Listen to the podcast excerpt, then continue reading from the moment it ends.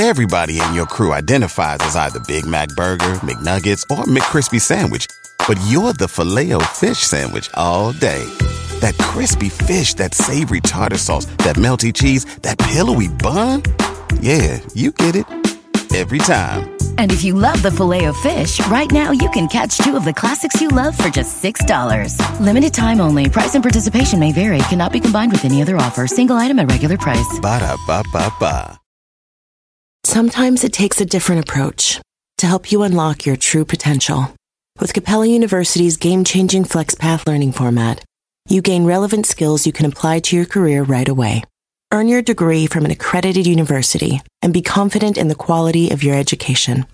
Imagine your future differently at capella.edu. Capella University is accredited by the Higher Learning Commission. Learn more at capella.edu slash accreditation.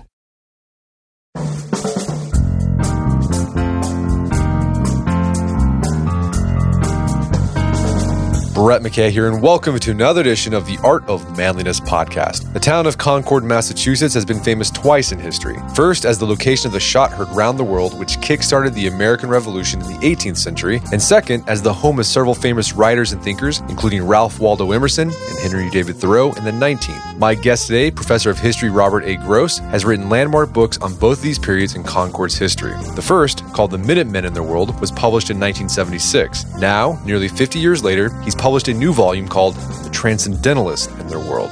In both books, Bob delves into the details of everyday life in Concord in order to illuminate broader trends and forces in American culture. In the case of his second book, he does so to explore how the communal, hierarchical nature of life in America during the Revolutionary period shifted to a more autonomous and bottom up ethos during the time of Transcendentalism, a movement which prized individuality over conformity and intuition over logic, believed divinity existed in each person and throughout nature, and celebrated the authority of the individual over the authority of institutions. In today's episode, Bob and I discuss how changing forces in commerce and religion, as well as a fervent, emerging interest in self improvement, led to this shift, and how thinkers like Emerson and Thoreau set a new course for what it means to live a life of integrity. We enter conversation with what the world of the Transcendentalists has to tell us in our own time period, which, like theirs, is marked by the widespread rejection of top down gatekeepers. After the show's over, check out our show notes at aom.is slash concord.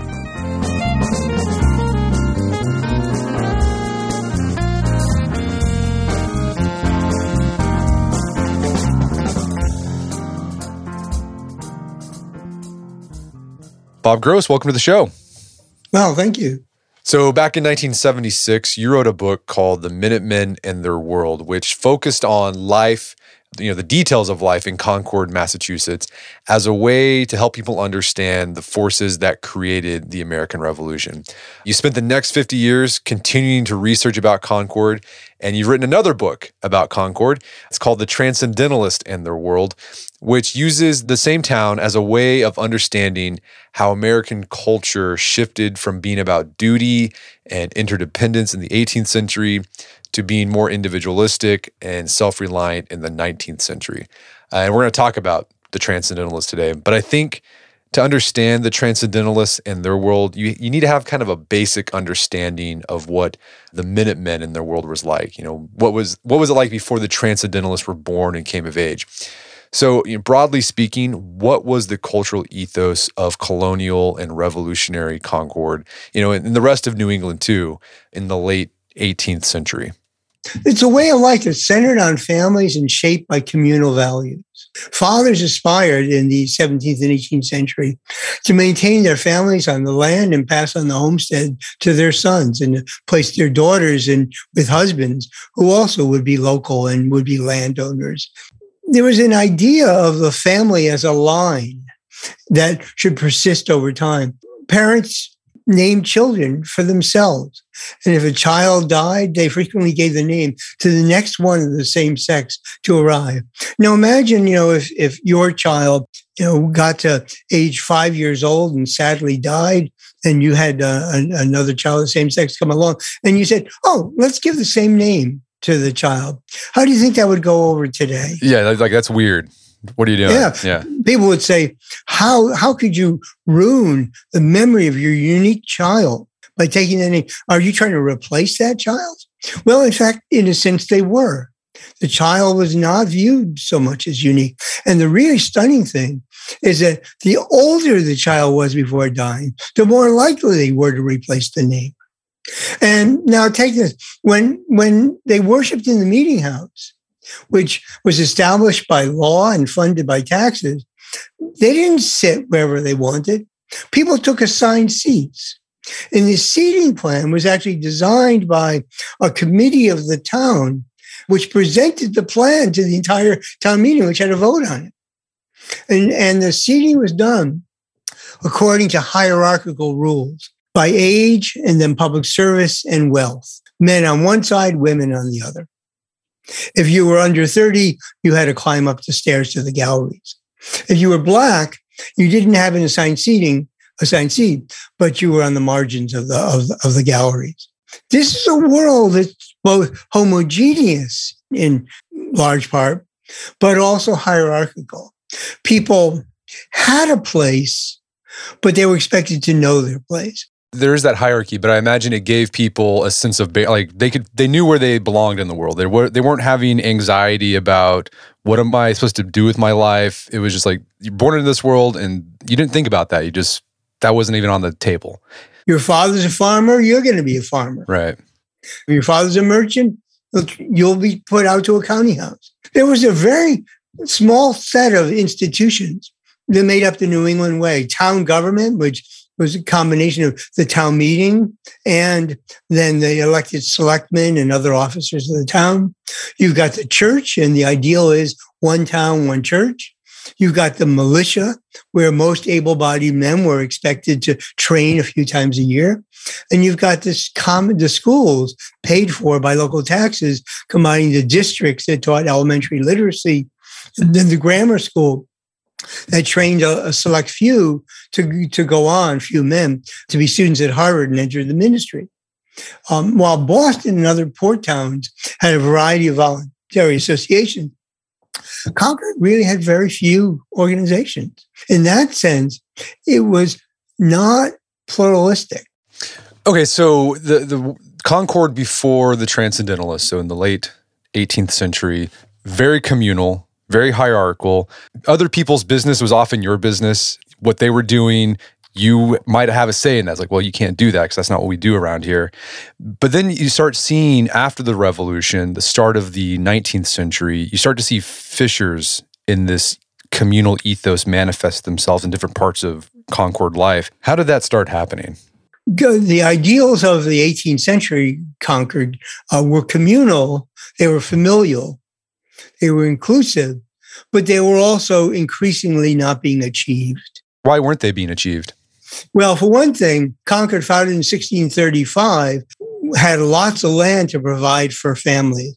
But by the 1720s, the land, and there were so many sons and daughters and such a fixed amount of land that a good many of Concord's young were having to go settle elsewhere if they wanted to be farmers. By the eve of the revolution, that it was accelerating. And the exodus of the young from the town put real strains on familial relationships a father had been accustomed to keep his son on the farm, you know, until mid to late 20s. And you can imagine I, uh, that there could be real tensions. Here's a young man, reaches physical maturity, is ready to go out into the world to marry. And the father says, Well, I'll give you land, but I need you here one more season or one more year. And what you see here in before the revolution, and then it continued after, is increasing difficulty in passing on this older way of life to the young. Now we jump to the 19th century and we find that pretty much the expectation of emigration has now built into local life. It's going to be the case that at best one son is going to be able to take over the family farm. And that son will not only have to take over the family farm, but probably if, if that son's the eldest, have to post bond to provide for younger brothers and sisters. This, this is when, if the, if the parent is now gone and the will is stated this is going to happen. So sons who inherit the farms are often doing so with a burden of debt to take care of their their siblings or it's the youngest child who who takes over the farm and is now going to have to care for the aging parents. So I mean, it, it sounds like there's some generational conflict driven by ec- economics because of, of how they did things in Concord at the time. Yeah, there's there's a considerable tension now. I mean, it's not as if well, in the revolutionary period, the tension was about young people who wanted to reproduce the way of life in which they've been raised and unable to do so in Concord. And so they move away. In the 19th century, it's increasingly the case that the young people are pressing not to be like their parents, but to do something different. So you have Concord is becoming it's becoming increasingly uh, connected to the wider world, to the rest of the country and the rest of the world. You see an increase in consumerism in Concord, so people buying goods just because they want something, not necessarily out of necessity, but because you know they want to look, they want a dress that looks nice, they want a clock that looks nice in their house. How did this increasing consumerism change Concord, or at least its communal ethos that it had before the Revolutionary War? Well, it leads people to deepen their engagement in market transactions ever more than they had done in the colonial period.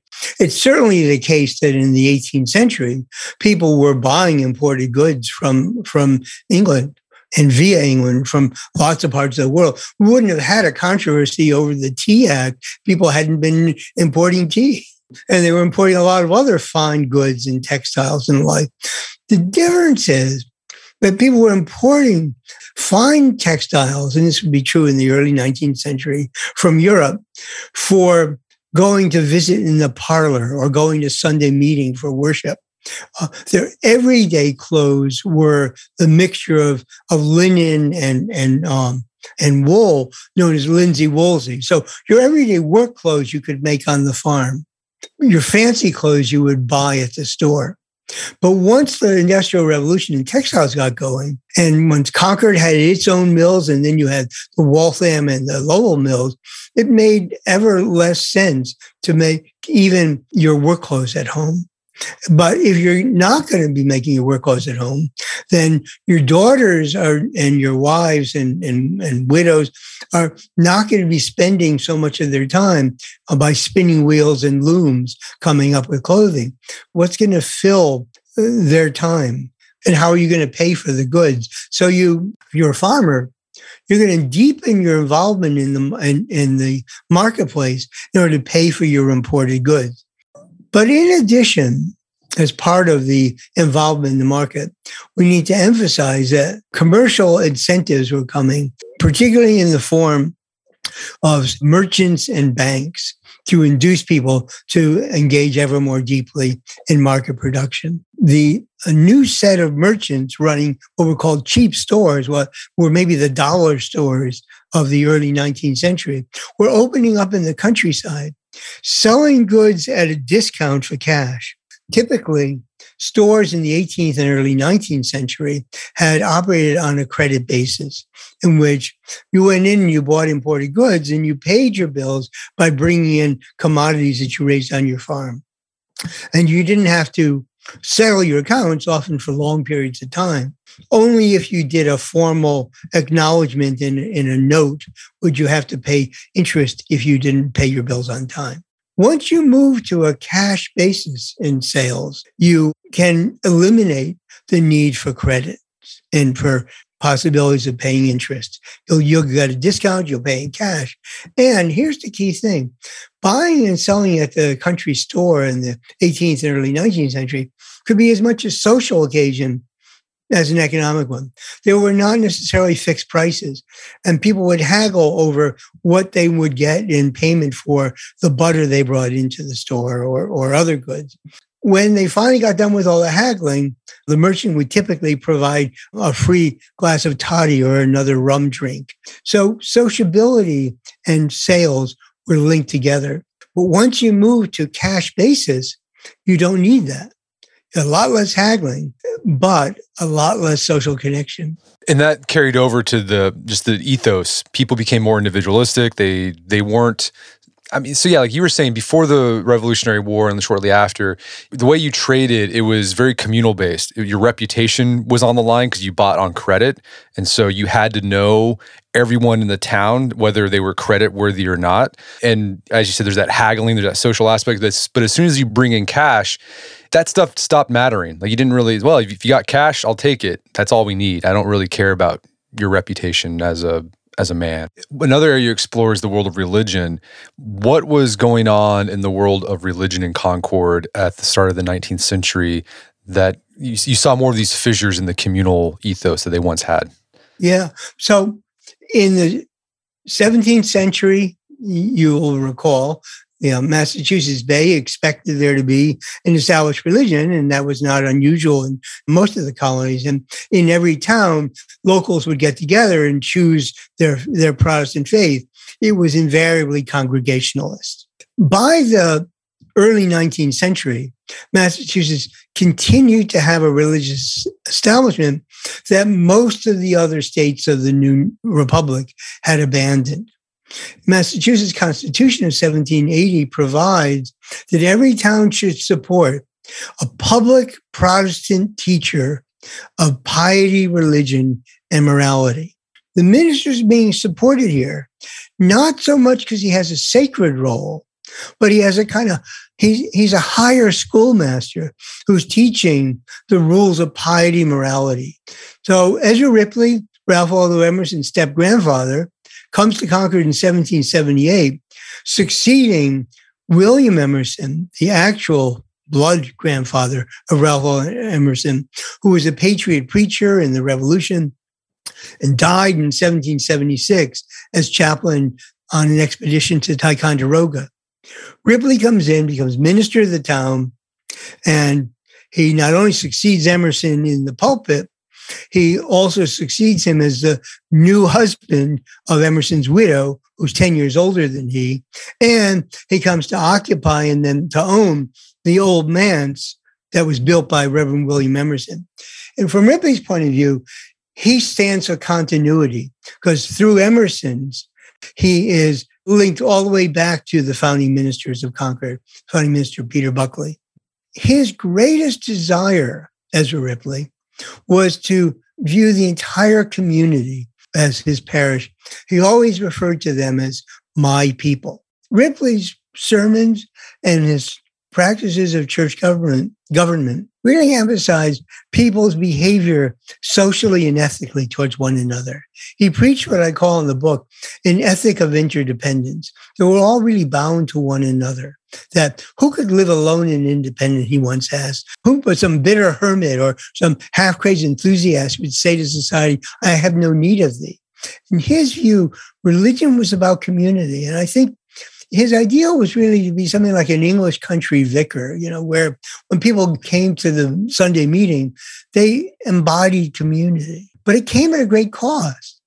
Because the cost was for many people that there was little in the way of spiritual intensity in his faith. And people who, who grew up in the Calvinist and New England Congregationalist tradition also inherited desire for intense relation to divinity. And some of them were not happy with Ripley's endless preaching of morality and the rational way to be in the world. Ripley's own stepdaughter, Mary Moody Emerson, the aunt of Ralph Waldo Emerson and muse of transcendentalism, she used to parody Ripley as Dr. Reason. He had no sense of the divine and the intensity in his faith. He also used the church to uphold not just interdependency, but hierarchy. And, may, and uh, there are two key things to mention here. One is that in the church membership, men were infrequently seen. 70 to 75% of church members in Concord in the 18th and first part of the 19th century were women. Men didn't join typically till their mid 40s or or even later. By the early 18 uh, period before 1820, they were not joining till about age 50. Uh, and Ripley was having a hard time drawing young people into his congregation. One reason, and we learned this from people, young people who left, is that he, he seemed to convey the impression that you're too young to have any independent thoughts of your own about religion. Nobody really cares what you think. Follow your elders. And by the mid 1820s, young people, especially young people who come to Concord as newcomers and who weren't going to be in Concord for all that long, they could see no reason why to, to, join a congregation dominated by old folks, maybe old fogies would have been the, their term, that had little to offer them other than more lessons in behaving ethically, you know, sub deferring to your elders. Well, and also you make the point that another reason that young people were, were leaving the Ripley's church was that again is that his lack of religious fervor or sentiment. Like there wasn't that intensity. Like what was going on? Like why were the young people attracted to that in a church? Well so in 1825 26 there's a breakaway from Ezra Ripley's uh, parish and people interested in a much more intense but also more Calvinistic uh, form of congregationalist faith start a congregation of their own. They're led by Henry David Thoreau's aunts, who are in the forefront of demanding a new uh, way of worshiping. They view themselves as a, a little band of, of, of poor uh, but faithful Christians who start out on their own. And it may be that they wanted both greater Calvinist orthodoxy as well as greater spiritual intensity. Henry David Thoreau's step grandmother had actually in 1810 helped to play a role in creating a mini revival in Concord. And in her home, Rebecca Thoreau hosted her neighbors who engaged in their own prayer services. Ezra Ripley was quite alarmed by this. He worried that it would be a repeat of the Great Awakening of the mid 18th century when people were rejecting established ministers and claiming that you could be born again in a minute, when they were having, you know, profoundly emotional experiences of, of conversion. And to those who looked on that Great Awakening with distrust, they were aghast at the sense that the social order was collapsing when learned authorities were being set aside for someone who came off the farm, was a sinner one day, and the next day said, Oh, I'm born again. I can now judge you. So you have a combination of people wanting to break away from learned authority, from, from the rule by the elders, and a desire for a more intense spiritual experience. I don't think it was the case that the majority of young people went to the evangelical church, but more went to the evangelical church than never chose voluntarily to worship with Ezra Ripley. So we've got we've talked about there's there's changes going on there's in religious life that's in flux. There's changes going on in trade and farming and economic life. Everything's kind of you're seeing a transition from the old way to something else. We're kind of in a in a liminal period right now. The other thing you start seeing around the same time the beginning of the 19th century is this really fervent interest in self-improvement or cultural improvement in Concord. So you're seeing these voluntary associations forming like lyceums libraries debating clubs. What was going on? Why what, why were young people in particular interested in self-improvement at the time? Not just young people but their elders who were eager to see the progress of commerce of manufacturing and the expansion of, of minds and spirits throughout the new republic you had the start of agricultural societies in the 1820s. Concord was the host for the Society of Middlesex Husbandmen and Manufacturers. And their aim was to promote improved farming through scientific methods by attending to the best practices of the day.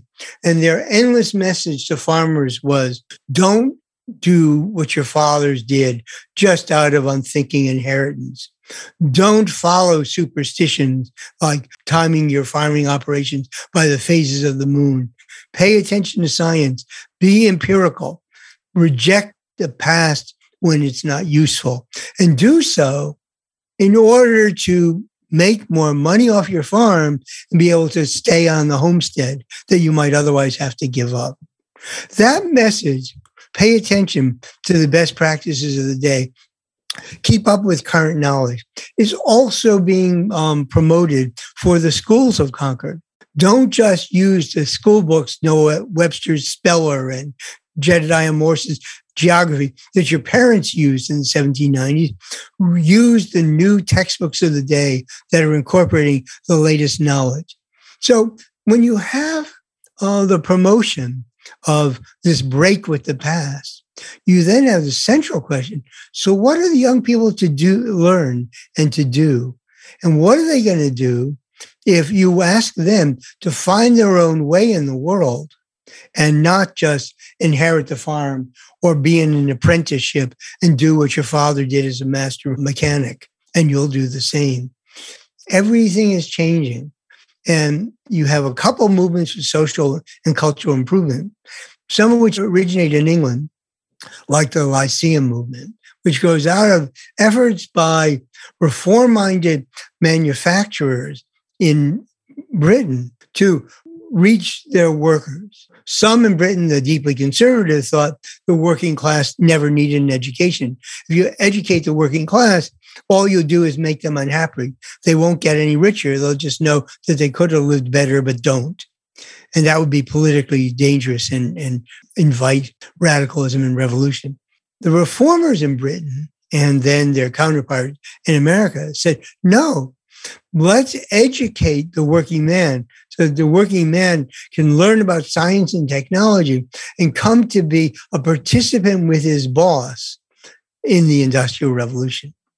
That idea makes its way over to the United States. Um, a man named Josiah Holbrook in Derby, Connecticut, outside New Haven, a graduate of Yale, who is trying to run an agricultural school in, on his family's farm for young men. When he learns about the British movement and he gets really excited and he thinks, I'll start the American Lyceum where young people can learn and educate one another by getting scientific apparatus to, to participate, to do experiments and learn the new science, by hearing lectures, by studying up themselves and giving lectures to their neighbors, and by buying a certain number of books that they consult as reference works. Why would young men want to do this? Well, he thinks he can appeal to young men in their 20s to join the Lyceum and improve their lives. He also recommends the sponsorship of Lyceum by their bosses by arguing that young people left on their own in cities are going to be prone to um, doing a lot of drinking and to hanging out and going to places of, of amusement and who knows what trouble they'll get into. Lyceums could serve as an instrument of temperance and abstinence. Get the young people to improve their minds, not release and relax their spirits. Go to lectures and the like. Go to debating clubs. And do this under the sponsorship of their elders, the merchants and manufacturers who employ them. Concord starts the Lyceum in 1829, and very quickly, it, the Lyceum becomes less of a place to offer improvement and, if you will, moral discipline for young men, but rather a community institution where young women, as well as their mothers and wives of merchants and manufacturers, all come together for shared education. A lot of the lectures are given by locals in Concord. I should add that a lot of young people go to the Lyceum, less for the so called learned lectures, but more for young men, some of whom I quote in the book, who want to ogle and meet young women at the lectures. It will look as if they want to, you know, improve themselves and maybe they'll be good prospects. We're going to take a quick break for a word from our sponsors. For those who embrace the impossible, the Defender 110 is up for the adventure. This iconic vehicle has been redefined with a thoroughly modern design. The exterior has been reimagined with compelling proportions and precise detailing, and the interior is built with robust materials and integrity. The Defender capability is legendary, whether you're facing off road challenges or harsh weather conditions. Durability has been tested to the extreme, cargo capacity means more room for your gear, and there's been powerful innovations like the intuitive driver display and award winning infotainment system that keeps you connected. Innovative camera technologies deliver unobstructed views and effortless maneuvering, and the Defender is ready for a wide range of adventures. The Defender family features two door Defender 90, the Defender 110, and the Defender 130, which seats up to eight. Push what's possible with a vehicle made to go further, the Defender 110. Learn more at LandRoverUSA.com forward slash Defender. That's LandRoverUSA.com forward slash Defender. And now back to the show. So this was like in the 1820s. Did any of the transcendentalists go? Like, did Emerson go to lyceums or debate clubs or things like that? What I'm describing is really the lyceum like from the 1820s to the 1840s. And Emerson, starting in the early 1830s, sees w- witnesses the movement and says, "Hey, I'd like to make my career as a lecturer." This is as he's feeling ever more discontent with his position as the minister of Boston's Second Church, a really prestigious pulpit to occupy. And here he is. His father, the Reverend William Emerson, who died when he was a boy, had been the minister of Boston's first congregational church, the most prestigious in town. His grandfather, Reverend William Emerson, the senior, had been the minister of Concord. And there's Waldo. Everybody in his family had been proud and counting on him to carry on the clerical lineage of, of the family. He doesn't want to do that and he's feeling increasingly unhappy with his role as the minister representing the entire community and presiding over rituals that are essential to congregationalist worship, in particular the uh, communal service. And he feels like it's a ritual that has become empty for him. And if he can't perform it, the communion service for the members, he can't, with any integrity, remain the minister of the town. So he resigns, goes to Europe, and then comes back to the United States with a view to being a freelance preacher, someone who won't have to represent any community but can give sermons and become a lecturer. And he can lecture at lyceums. And that's what he says how to do. He views the, the lyceum as his secular pulpit. And he vows that he will not say anything to an audience uh, at a lyceum that he hasn't thought about and felt deeply about and considered not just to please an audience, but to express the truths as he knows them most deeply. And in particular, those truths will be the truths of what comes to be known as transcendentalism. Yeah, I mean this this feels like this is one of those shifts in an individual's life that points to a larger cultural trend. Because you know previously if you wanted to talk about self-improvement you had to do it over the pulpit at church through the lens of faith. But now you have you know this emerging possibility of lecturing about self-improvement outside of church.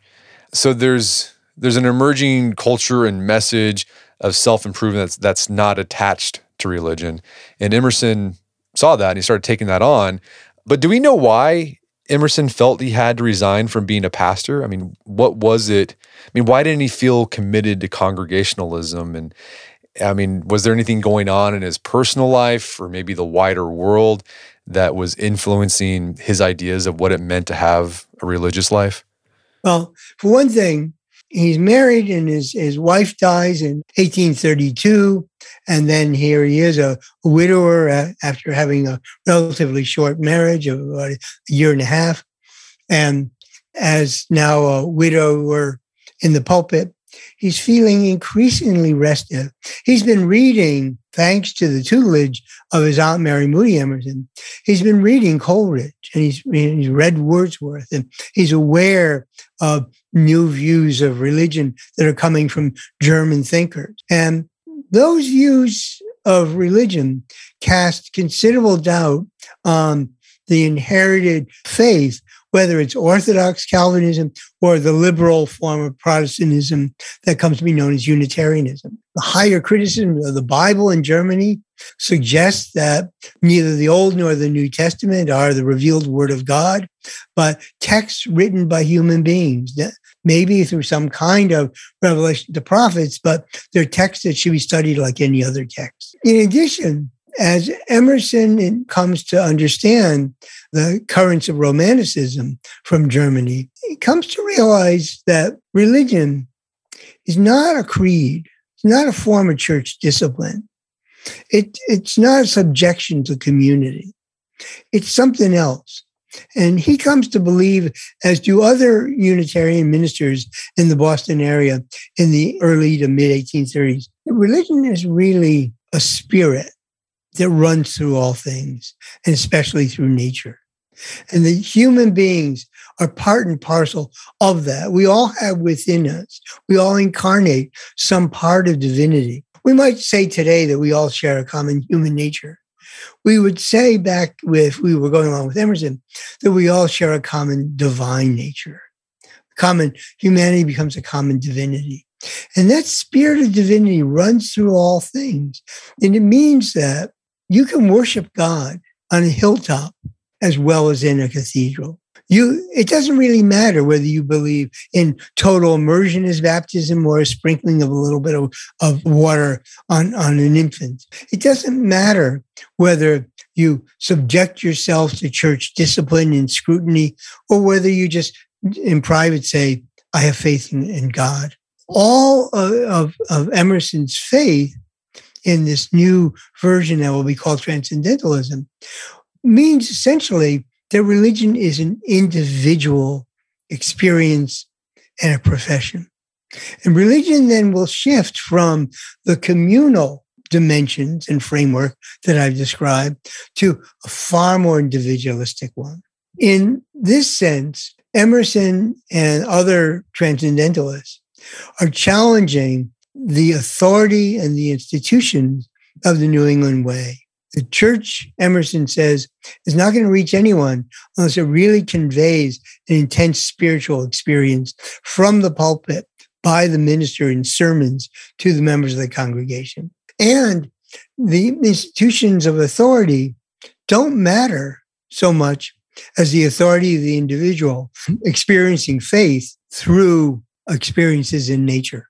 So again, you're seeing this theme of a transition from communal way of life to a more independent, individualistic way of life. Right. And Emerson comes to see that when you take this vision of religion and you merge it with the currents that are going on in politics and society, you can come up with a faith that is egalitarian as well as freeing individuals and, and democratic. There are a couple of things to say first. This vision of religion that I've described provides a strategy that the Unitarian reformers have in mind for what to do in a world when there's no longer a religious establishment. 1825 in Concord, the Trinitarians set off in 26, formed their own congregation and worship on their own, build their own meeting house. And you have a collapse of the idea of one town, one church. In 1834, Massachusetts gets rid of the establishment altogether. It's the last state in the Union to do so. And now all these different religious sects Congregationalists, Unitarians, Universalists, Baptists, Methodists, and still others are going to have to compete with one another for members. Emerson, I think, and the other early transcendentalists have in mind that this new view of faith, that it's a spirit that runs through everything, is the strategy by which you can compete for souls and members. But in addition, this will broaden into a way of viewing life in America and judging its practices and its institutions. In Emerson's mind, the highest form of nature is not the discovery of the laws of nature to come up with technological improvements that will advance trade and commerce and promote materialism and consumerism.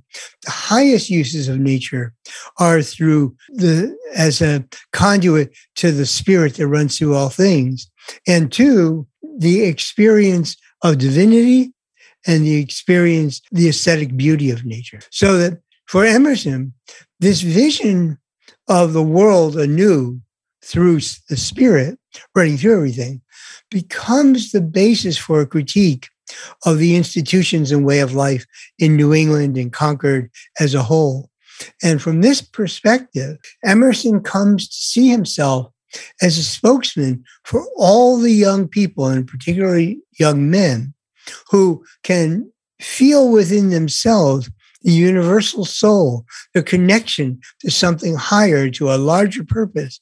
And yet, when they look out in the world that they're about to enter, what do they find? They find demands for conformity, demands to harness yourself to the demands of the marketplace, to, to the counting house, to your boss as the manufacturer. And from Emerson's point of view, he looks out and he finds young college graduates like Henry David Thoreau who say, Am I really going to give up my divine spirit, my potential for perfectibility just to make a living? I can't do that. Say, as Emerson views young men at the time, saying, I have to do something higher, or I will wait to join the society as a whole. That becomes the radicalism of transcendentalism to provide a space for young men and young women to say, I'm not going to conform. I'm going to discover myself. I will serve society, but not through answering to Ezra Ripley, but by answering to my inner potential, cultivating that. And when I do that, then I will serve the community. So what you're seeing, it's almost anti-institutional. So you see them rejecting church, not joining churches because they feel like you don't need a church. You can just go and be a part of nature and you experience God that way individually. But then also another institution that you saw a lot of young men reject that their fathers and grandfathers were a part of was Freemasonry. During this time in the 1820s, Freemasons were having a hard time um, getting young men to join. Was it for that same reason? They just didn't want to conform to another institution? Well, I think it's a little more complicated. So remember, first described colonial Concord as not having much in the way of voluntary association. Well, Concord does start to get voluntary associations in the 1790s, but they're a particular sort, like the Masonic lodges. They're top down institutions in, in which if you're going to start a lodge, you have to get permission from a higher lodge. The Masons were offering place to young men in their mid to late 20s who would go for in, in an increasingly fluid world, needed to build attachments as they move from one place to another. And so to join Masonic Lodge, if you were an aspiring young merchant or mechanic or a lawyer or a doctor, and you knew that you might grow up in one place, get trained in another, and try to make a living in another place. If you were a Mason, you could, in a sense, carry a letter of recommendation from one town to another, show it to the new lodge, and people would welcome you. What do the Masons have to offer? Well, the Freemasons, as they took shape in the mid 18th century and after, claimed to be in possession of the secrets of nature, which could be rationally understood as they've been passed on from the architects of King Solomon's temple all the way down to the present. In fact, it was a group organized in the late 17th century whose knowledge didn't descend from time immemorial, but was relatively recent. But that knowledge would be passed on to the members through secret ceremonies of initiation the Masons actually professed to embody reason and science, but their reason and science wasn't simply transparent to all readers. It had to be passed on as a secret knowledge within rituals that nobody else could could know. And once you were initiated into the into Freemasonry, you were duty bound, sworn to never ever reveal those secrets to anyone else. And there were various levels of masonry that you could take. You could become a master mason and then pursue your knowledge to ever higher levels. So there's a kind of curious contradiction in Freemasonry.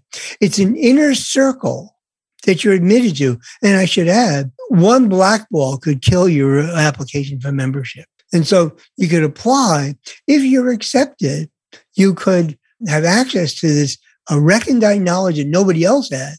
And yet, as a Mason, you would frequently participate in public ceremonies. The Masons had rituals to dedicate and consecrate cornerstones of buildings and monuments when they were laid in the early American Republic. So they're conducting public ceremonies and they're suggesting that their knowledge will foster virtue and the public good in the new American Republic. But they'll do so through private meetings and initiations that nobody has access. By the mid 1820s, what you have is an institution that's growing in influence and power in the New Republic, but in fact invisible and untransparent to people who aren't members. When in the 1826, a man named William Morgan in Western New York reveals the secrets of masonry. He's, he's a disgruntled mason who wants to get even with his former fraternity brothers. When he reveals the secrets of masonry with a friendly printer, he's whisked away by hostile members of the Masonic fraternity and never seen again till his body washes up in Western New York. That sets off what's called the Anti-Masonic Crusade. That doesn't come to Concord until 1833. And I won't go into the reasons why the delayed response.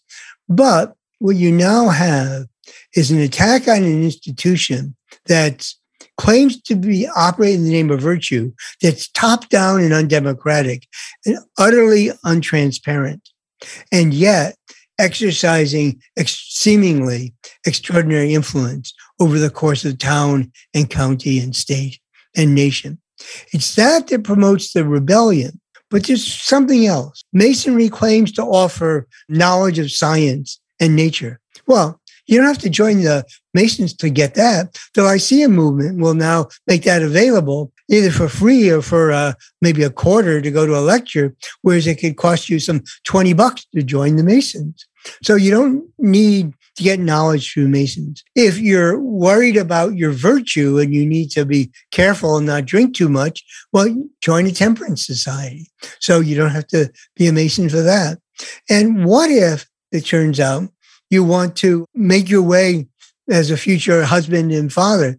Well, Masons come under a lot of suspicion for their all male ceremonies where it's rumored there's ribaldry and obscenity and too much drinking. Instead, stay at home with your wife and your children. There's a new ideal of domesticity now that is at odds with the earlier practices of heavy drinking, not just in the Masons, but in the town, and practices of all male groups. When a new ideal of domesticity is taking shape, Freemasonry goes into abeyance. Okay, so you're seeing here again, you're this not I would say a rebellion, but it's kind of a rebellion against older institutions. These older institutions, whether it's church, Freemasonry, they have competition now in the form of lyceums, debate clubs, libraries, family life is becoming a source of competition for attention. And then you also have transcendentalism saying yeah, you, you, you can just do this stuff on your own because you are connected to nature and you're connected to the divine on your own. You don't need to belong to a, a, another institution to do this stuff. Exactly. So, so that transcendentalism becomes the most radical of the rejections of the older institutional world. Remember, Emerson is famous as one saying is an institution is but the lengthened shadow of a man. Mm. Institutions, in effect, are transient and insubstantial. The only thing that's enduring and, and substantial is the spirit and soul of the individual. You also, at this time, Emerson is, you know, he's doing the Lyceum circuit. He's becoming influential with outside of Concord. Transcendentalism spreading. Emerson takes on a, a student, we call him, who's a friend, Henry David Thoreau. They've had they have an interesting relationship because on the one hand, Emerson saw a lot of potential in Thoreau and it, it admired him, but there's also a tension between the two because they they both embraced transcendentalism, but it was different. How would you describe the difference between Thoreau's approach to transcendentalism from Emerson's? Emerson is the theorist and philosopher. Thoreau is a guy who insists on how do you put it in practice. So Thoreau and Emerson don't meet until the fall of 1837. When Thoreau, having graduated from Harvard at the end of August, takes over as the master of the village grammar school in the center of town, the very school that he had attended for a time before going to the private academy in Concord. Emerson has now been living in Concord, uh, married and starting to have children in 1835. So he's new to the town. The two of them meet. Emerson's been aware of Thoreau as a really talented young man. They meet and they become fast friends. And Emerson begins to refer in his journal and letters to his Scottish friend, Thomas Carlyle, he refers to Thoreau as my Henry Thoreau. So Thoreau is the protege of Emerson. And Emerson is just thrilled at the way in which he says, my ideas are given expression by Thoreau in incredibly sharp and clever ways. And Thoreau has in 1836 read Emerson's little book Nature and been quite taken with Waldo's ideas. They're ever more closely connected to each other in the next few years. Thoreau will, will come to live in Emerson's house, be a babysitter for the kids, be, be a handyman who helps around the house. He's incredibly adept at all kinds of physical tasks, from farming to fixing things in the house, that at which tasks at which Emerson's pretty incompetent. So Thoreau is close to Emerson, so much so that when some of Thoreau's classmates from Harvard come out to visit Concord, they see him and Emerson together. And one says, if I close my eyes, I could not tell which one was speaking, who was Emerson, who was Thoreau. That Thoreau had taken to imitating Emerson so closely, not just in the tone of voice, but the way he spoke and the measuredness of, it, of his speech. And so much so that James Russell Lowell parodied Thoreau as basically stealing his apples from Emerson's orchard. No one wants to be lambasted and satirized as, as imitative. But think about what it's like when what you're imitating is the philosophy of, of authentic individuality. And the person who is coming to be identified with that philosophy is Ralph Waldo Emerson, you're dependent on Emerson, who's hiring you. He's giving you literary opportunities. He's giving you access to his friends in his library. And you are seen by people as less the genius in your own right than the knockoff, the imitative knockoff of Ralph Waldo Emerson. So, and you're trying to build your own career. You decide you're going to make letters your profession, literature your way of earning a living. How do you do that? when every time you're introduced, you're introduced on terms that are already set by Emerson. That's going to be the case when Emerson finds Thoreau um, opportunity to live near Manhattan and be a tutor for Emerson's nephews on Staten Island, where Emerson's brother William is a lawyer. And it'll be the case even when you live at Walden, because you're squatting rent free on land owned by Ralph Waldo Emerson. So Thoreau is having to feel acutely the tension between his own authentic individual genius and the dependence upon someone who essentially needs to wish away that dependence, as Emerson, by saying, everyone has to be an individual, even though I'm encouraging you to be an individual dependent on me. And as you said, Emerson was he's the more theoretical guy. He was the guy out there describing the big idea of transcendentalism. And Thoreau decided, you know what, I'm actually going to do this. And the way he did it, his famous experiment at Walden, where he built this little house. And you make the point that a lot of people make fun of Thoreau's Walden experiment because, like, well, you know, he was still by his family. He'd go visit his family. But you point out the fact the reason why it was so weird for Thoreau to do that was that no one lived by themselves and Concord, except for maybe a few widows who were doing really poorly economically. Everyone else lived with somebody. And that's what made Thoreau's experiment of building a house just so he can live in it such a radical expression of transcendentalism. Yeah, when when I taught my courses that dealt with Concord in the first part of the 19th century, I would always come in class and say, you know, we talk about this period from 1800 to 1850 as a period when so many Americans are going west, going to the so-called frontier and carving out farmsteads for themselves. And I would I always ask the question, so how unusual was it for, for to say man lives alone in woods? That must have been a common phenomenon, but not in eastern New, long settled New England. Maybe it was true on the frontier of, of the West, but in Concord in 1837, no more than a dozen people lived alone. And as you said, they were almost all widows and one or two solitary men. In 1850, there were only about three or four people who lived alone. Nobody lived alone. And I quoted a passage from Ezra Ripley that grew out of his ethic of interdependence. We need society, we need one another to get by.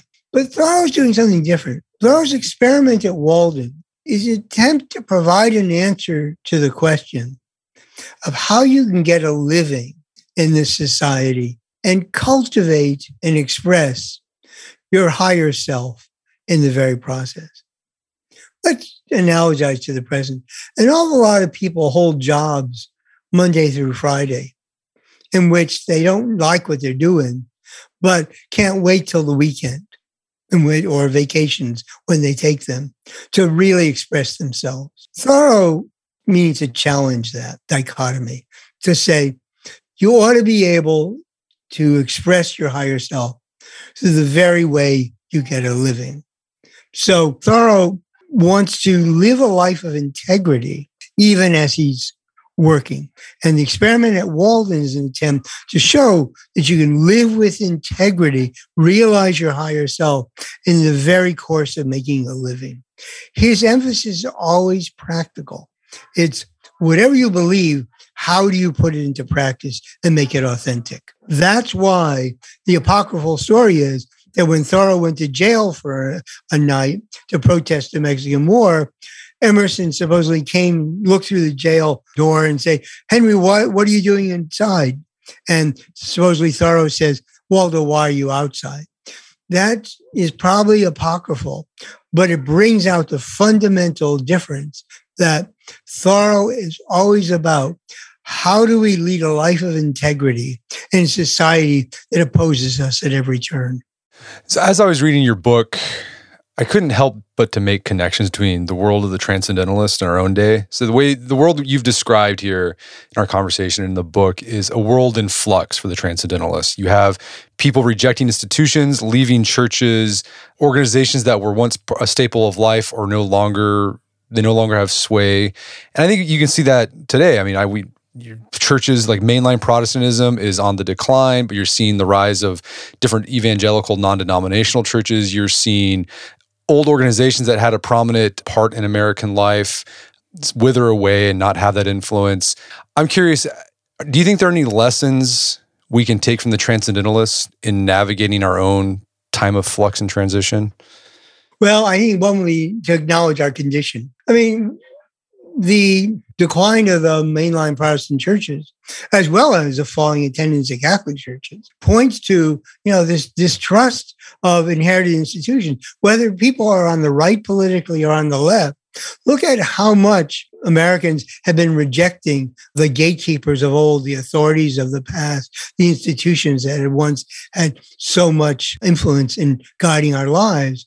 But think also of Thoreau's fundamental question How do we lead a life of integrity in a world where the economic choices seem to militate against it? Thoreau talks about the curse of trade. Lots and lots of young people today are talking about the curse of conformity and trade and the way in which technology dominates their lives. We need two things at once. We need to get renewed from the transcendentalists the faith in individual possibility. And we need to also renew from Ezra Ripley the faith that we're all bound together in this work as fellow human beings and fellow Americans. That seems to me fundamental challenges that in the world of the 18th and early 19th century, interdependence went along with hierarchy and homogeneity. We've got to find a way toward inter- interdependence that goes with democracy, pluralism, and equality. Well, Bob, is there some place people can go to learn more about the book and your work?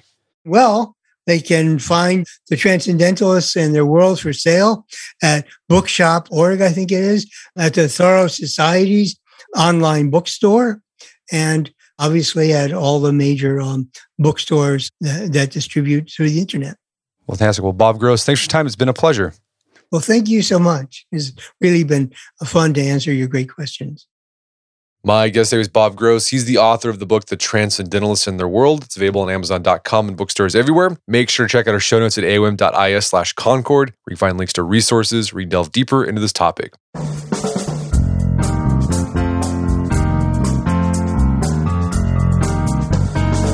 Well, that wraps up another edition of the AOM podcast. Make sure to check out our website at artofmanliness.com, where you can find our podcast archives, as well as thousands of articles written over the years about pretty much anything you can think of. And if you'd like to enjoy ad free episodes of the AOM podcast, you can do so on Stitcher Premium. Head over to StitcherPremium.com, sign up, use code manliness at checkout for a free month trial. Once you're signed up, download the Stitcher app on Android iOS, and you can start enjoying ad free episodes of the AOM podcast. And if you haven't done so already, I'd appreciate if you take one minute to give us a review on Apple Podcasts or Spotify. It helps out a lot. And if you've done that already, thank you. Please consider sharing the show with a friend or family member who you think we get something out of it. As always, thank you for the continued support. Until next time, it's Brett McKay. Remind you to listen to the AOM podcast, but put what you've heard into action.